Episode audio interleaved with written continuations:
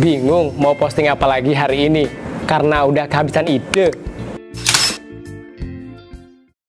Saya Abdul Hakim, owner dari Kripik Ke Positif, Kripik Singkong dari Rantau Pulung, ayo ngemil, ayo ngamal.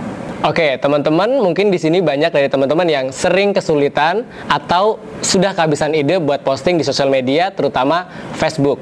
Jadi hari ini saya mau bagiin 5 tips atau 5 cara biar kita nggak kehabisan ide posting sehari 5 kali. Tips yang pertama, teman-teman kalau pagi langsung ucapkan selamat pagi atau share tentang kata-kata motivasi. Di mana bisa dapat kata-kata motivasi atau kata-kata mutiara pagi hari?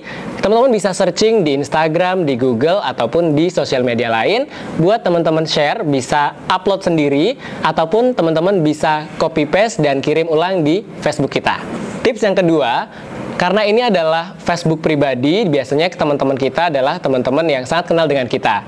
Kalau kita langsung fokusnya adalah jualan atau hard selling, nanti teman-teman kita akan kabur dari uh, akun kita atau mereka nggak mau lihat akun kita karena isinya adalah full jualan. Nah, tips yang kedua, teman-teman bisa posting kegiatan harian. Gunakan aja handphone kita buat dapat foto seadanya atau foto yang lebih natural. Karena biasanya hal ini akan lebih uh, memancing teman-teman kita untuk merespon postingan kita. Karena ini bukan tentang jualan tapi tentang kegiatan kita sehari-hari.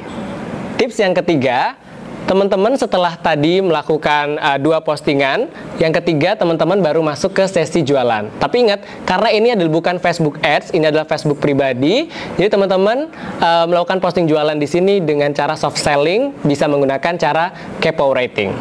Tips selanjutnya setelah kita bikin orang-orang lain pada kepo dengan postingan kita, kita lakukan hard selling melalui forum jual beli dengan cara live di Facebook. Jadi teman-teman bisa live dan jangan lupa untuk sediakan uh, hadiah atau apa pun yang menarik buat teman-teman uh, Facebook lainnya buat nge-like nge-share dan juga nge-up postingan ataupun live streaming dari teman-teman saat jualan.